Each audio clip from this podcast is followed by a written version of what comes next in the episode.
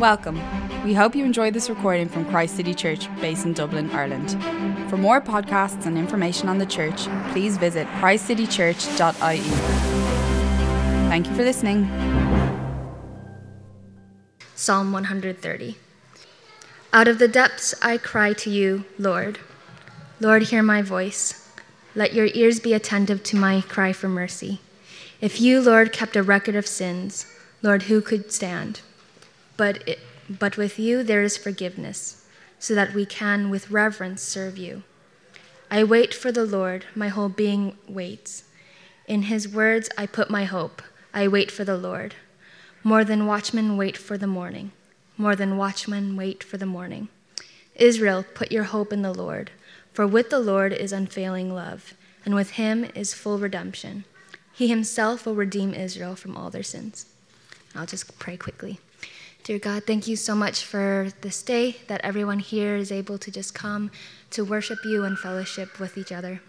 I pray for Isaac as he speaks to us that he would um, that he would be your tool to challenge us and enable us and be able to show us your grace, and that we would be open to the challenges and open to applying the to open to applying um, the tools that He gives us, and that, that we can glorify you during the week. In Jesus' name, amen. Amen. Amber, thank you. So great to be with you all. If you haven't met me before, my name's Isaac. I've been coming to CCC for a couple years now, but I'd normally be coming to the evening service. So if we haven't met before, it's great to meet you. One thing to know about me, I've just finished university. I was at UCD studying biology, so I just finished in May.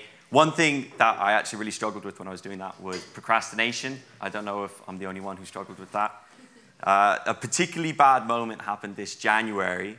We get a long break for Christmas, about a month. So, quite rightfully, my th- thesis supervisor gave me a whole bunch of work to be doing over that time. And, well, unsurprisingly, I neglected to do any of it until suddenly it was the last week off, and I had this crashing realization that Number one, I didn't have enough time to do the work you'd given me. And number two, I didn't even know how to do it. So I was in a lot of trouble. I was freaking out, huge anxiety, because suddenly I knew that he was going to know that I hadn't done anything. I couldn't escape it. And you know, he was going to give me my final grade, so it was important that I had him on my side to kind of trick him into thinking that I was smart.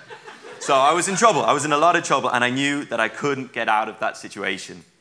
And I don't know if many of you can relate, to a situation like that, that feeling, that time of panic, that sick feeling, knowing that you, you just can't get out, you're going to be found out, you're trying to sweep it under the carpet, but you can't. And it's a similar to where the writer of the psalm is when he writes this, except that it's entirely different because instead of worrying about a grade that he's about to get, the writer of the psalm is facing the shocking realization of his standing before God and the dire state that he finds himself in in what I'll go on to explain, he's dealing with a guilty conscience and realizes that he's in fact a sinner in need of saving. Personally, I can all too easily think back to times when I've acted rashly or quickly in anger or selfishness or lust, and I've done and said things that I regret.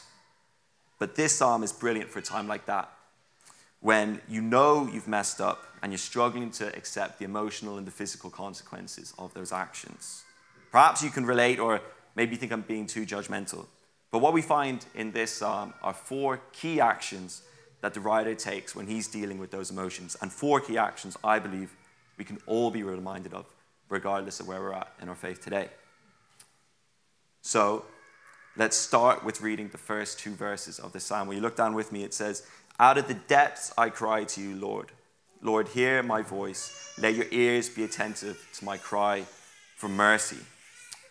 So you may notice that there's four stanzas in this psalm, and with each stanza, we're going to see a new action that the writer takes. And in this first one, we see that he repents to a God that listens. So to understand this, we need to understand a Hebrew word. It's called chata. Can you say it with me? Chata. Really want to? It's in chata. Yeah, really in the back of the. So what does it mean? Why, why do you need to know? You don't really. I could have given it to you in English. It's just kind of fun to say. But in English, it means sin. And to understand this psalm, we first need to understand this word. And it, I know it comes with a lot of connotations, um, but to understand it, perhaps it's easy to look at the spelling. And you see what's in the middle of sin It's the letter I. See, sin is when I put myself at the center of my life and do things my way. The Bible says that God created the world and He made it to be perfect. And so He made us to live in a perfect relationship with Him and with others. And as the Creator, He gave us guidelines as to how to live in a good relationship with Him, how to live in a good relationship with others. But sin is when I choose to live my way and to put my way in front of God, to serve my need over God's needs or others' needs. And the problem with this is sin, it pollutes us. It entirely pollutes us and it changes us. And it creates this barrier between us and God. And it's a barrier that continues into eternity. I can kind of struggle with this idea because honestly, I kind of think I'm a pretty good guy. I think my mates would say I'm sound enough. I try to be generous with my time, try to be generous with my money. I get on reasonably well with most people. I'm not that bad a guy, I think. I think I can try to work my way into God's good books, stay above his threshold of goodness. You know, I'm not perfect, sure, who is? But uh, I could be good enough.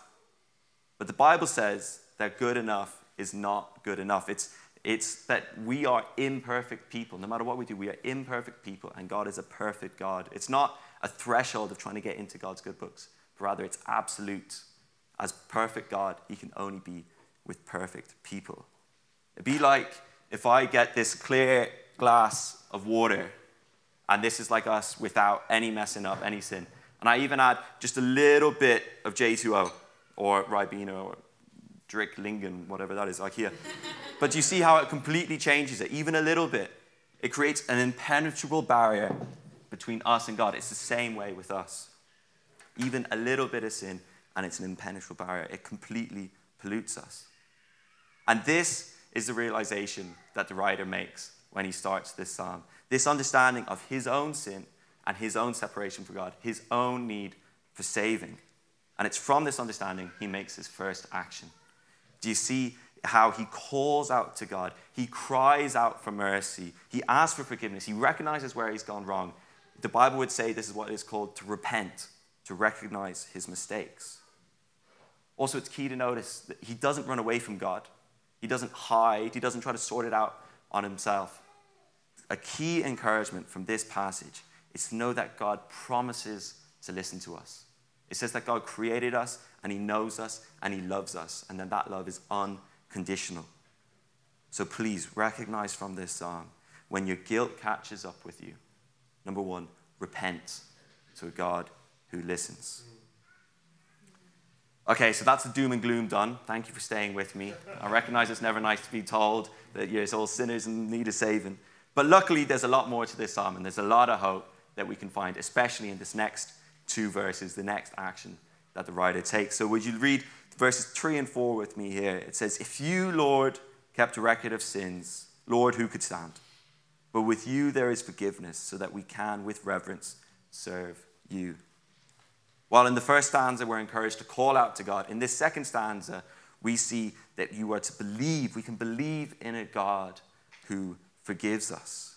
Verse 3 again, there's that acceptance that, look, if we were on our own, we'd be in trouble. I'm sure who could stand? But, do you see that in verse 4? But with you there is forgiveness.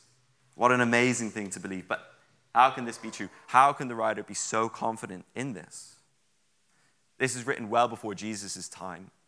And when we see this, we actually see how the whole Bible is pointing towards Jesus. See, in the Old Testament, we already know that God had promised forgiveness for us. But for that, you needed a priest to sacrifice something for you, and from that, he could then give assurance to you of God's forgiveness. But that was just a shadow of what was to come in Jesus. I think many of us will all know the story of Jesus and how he lived and died and rose again, but sometimes it's difficult to understand why that has anything to do with us, why that has anything to do with forgiveness. You see, Jesus went as someone who'd never messed up. He was God, he'd never sinned. He was like a clear glass of water that had done nothing wrong. But when he went to the cross, then, it wasn't because he deserved it. Rather, he went in my place, in your place. The punishment for sin is death. That's what the Bible says. And God is a just God. That punishment had to be paid. But when Jesus went, he was then paying for my sin. It was like My glass of murky water is then poured into his, and then it's leaving me clean again. It was put onto him so that he could then deal with the price. And then he died, and when he rose again three days later, that price was paid for good, leaving us clean again. It's so then when God looks at us, it's not he's seeing us in our sin, in our murky water, but rather he's seeing Jesus in his full perfection. So not only is Jesus the sacrifice, but he's also the priest because it's from him we can be assured of our forgiveness. We can look to Jesus, believe in him to deal with our sin, and to know that our punishment has been shifted to him. So then the choice of how to deal with our sin, it's up to us, but Jesus has made the way.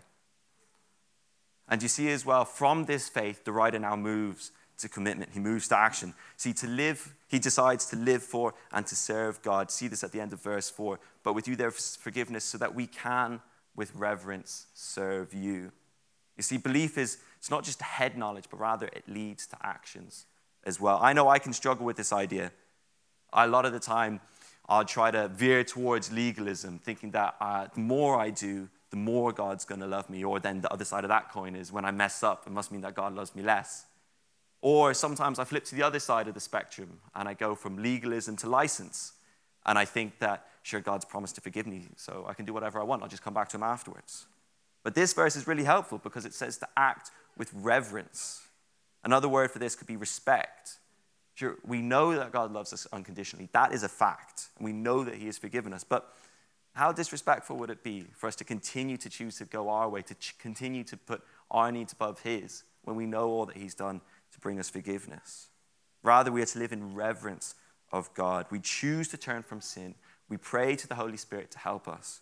We don't say, God's forgiven me, I can do whatever I want, but rather we choose to serve Him with reverence. Yes, we choose to know Him, to love Him, to be in relationship with Him, but also to honor Him with all of our life. So that's the choice we are presented with in this psalm. When a guilty conscience catches up with you, will we choose to believe in a God? Will we cry out to Him and believe in a God who forgives? Or will we run away and continue to live our own way?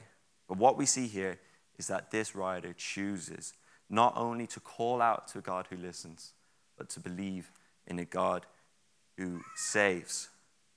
All right, so let's see if we've got this. We'll try to remember this. So we'll do a bit of call and response. So this side we're going to do believe, and then this side we're going to do, oh, sorry, we're going to do repent, and then to a God who listens, and then believe, etc. Okay, so when a guilty conscience catches up with you, number one, believe, repent to a God who listens, and believe in a God who saves, forgives. We're getting there. You have the screen. You have the screen. It's helpful. All right. So now we find ourselves at the third stanza, the third action that the writer takes. So would you read again verses 5 and 6? It says, I wait for the Lord. My whole being waits, and in his word I put my hope. I wait for the Lord more than watchmen wait for the morning, more than watchmen wait for the morning. Here we see the importance of a Christian coming back to God time and time again, spending time with him, finding hope in what he has to say, and looking forward to a perfect life of eternity with Him. Life as a Christian can and will be difficult, but we are blessed because we have the Bible through which God can speak to us each and every single day.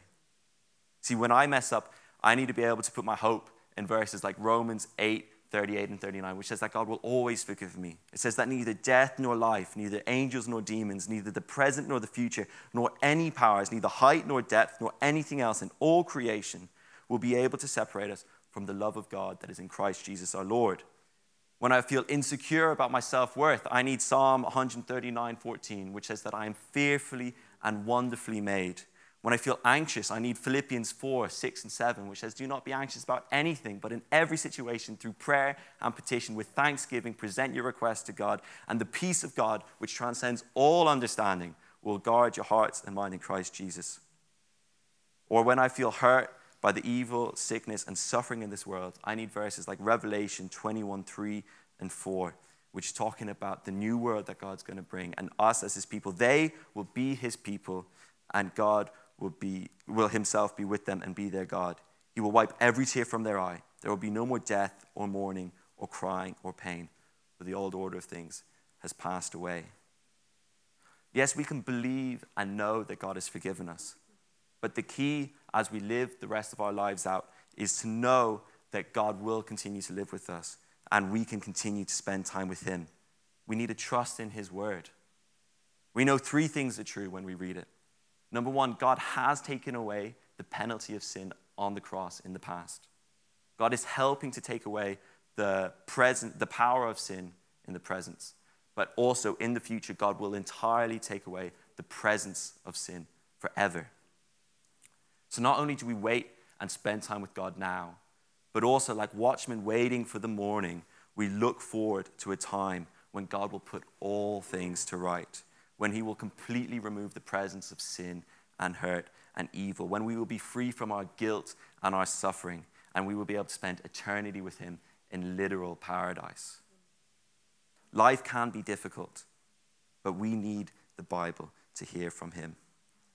Verse 5 says that my whole being waits. Verse 6 repeats itself to prove the point of the dependence and longing the writer has for God and the future world that He's going to bring.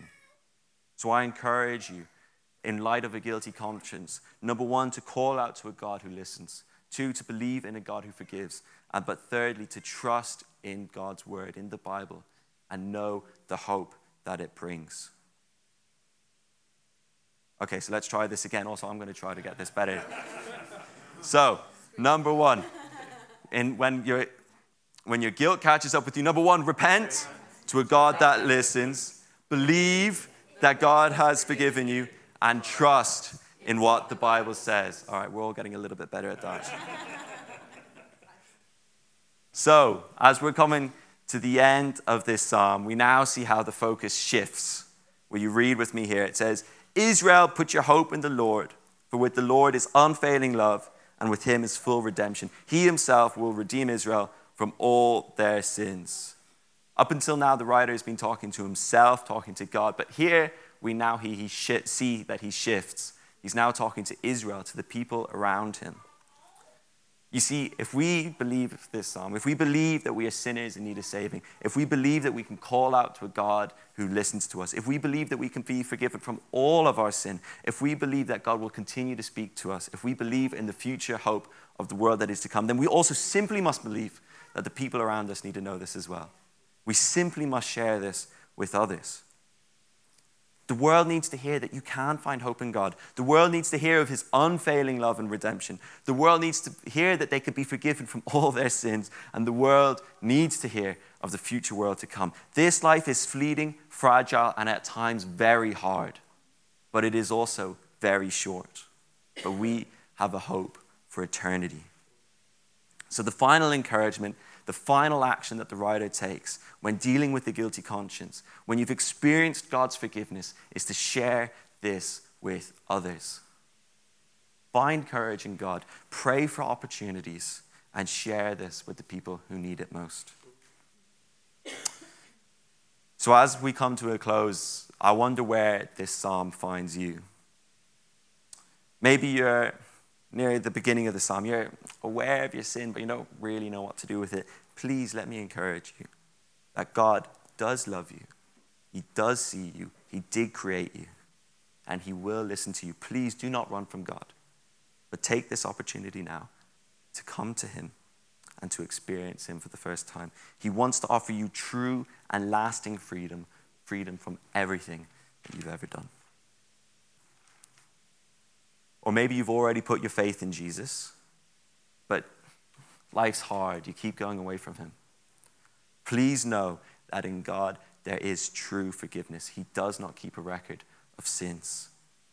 So, again, would you take this opportunity to experience God's forgiveness afresh? If something is plaguing your conscience, then know the assurance of true and lasting forgiveness from God. Admit your sin to Him, talk to someone here and know God's full forgiveness and complete freedom. Or maybe God has been putting names on your heart as you've been listening of people in your life who need to know this. I know just how scary it is to cross the pain line, to drop the J bomb of saying Jesus. But please let the psalm encourage you to pray for them, to pray for opportunities, and to pray for courage. Oh, Israel, Put your hope in the Lord, for with the Lord is unfailing love, and with him is full redemption. He himself will redeem Israel from all their sins. Let us pray. God, thank you for this psalm. Thank you that you know us and you love us. Thank you that you've made us. And God, we know that sometimes, or a lot of the time, we go away from you. But God, thank you that you promise to hear us. Thank you that you promise to forgive us. Thank you that you speak to us forever. Thank you for the hope of the world to come when everything will be put to right. And I pray, God, that you'd give us more and more opportunities this week, today, this afternoon, to share your word with others. And thank you for the amazing news that we get to bring to the world. So we thank you and we love you, God. Amen.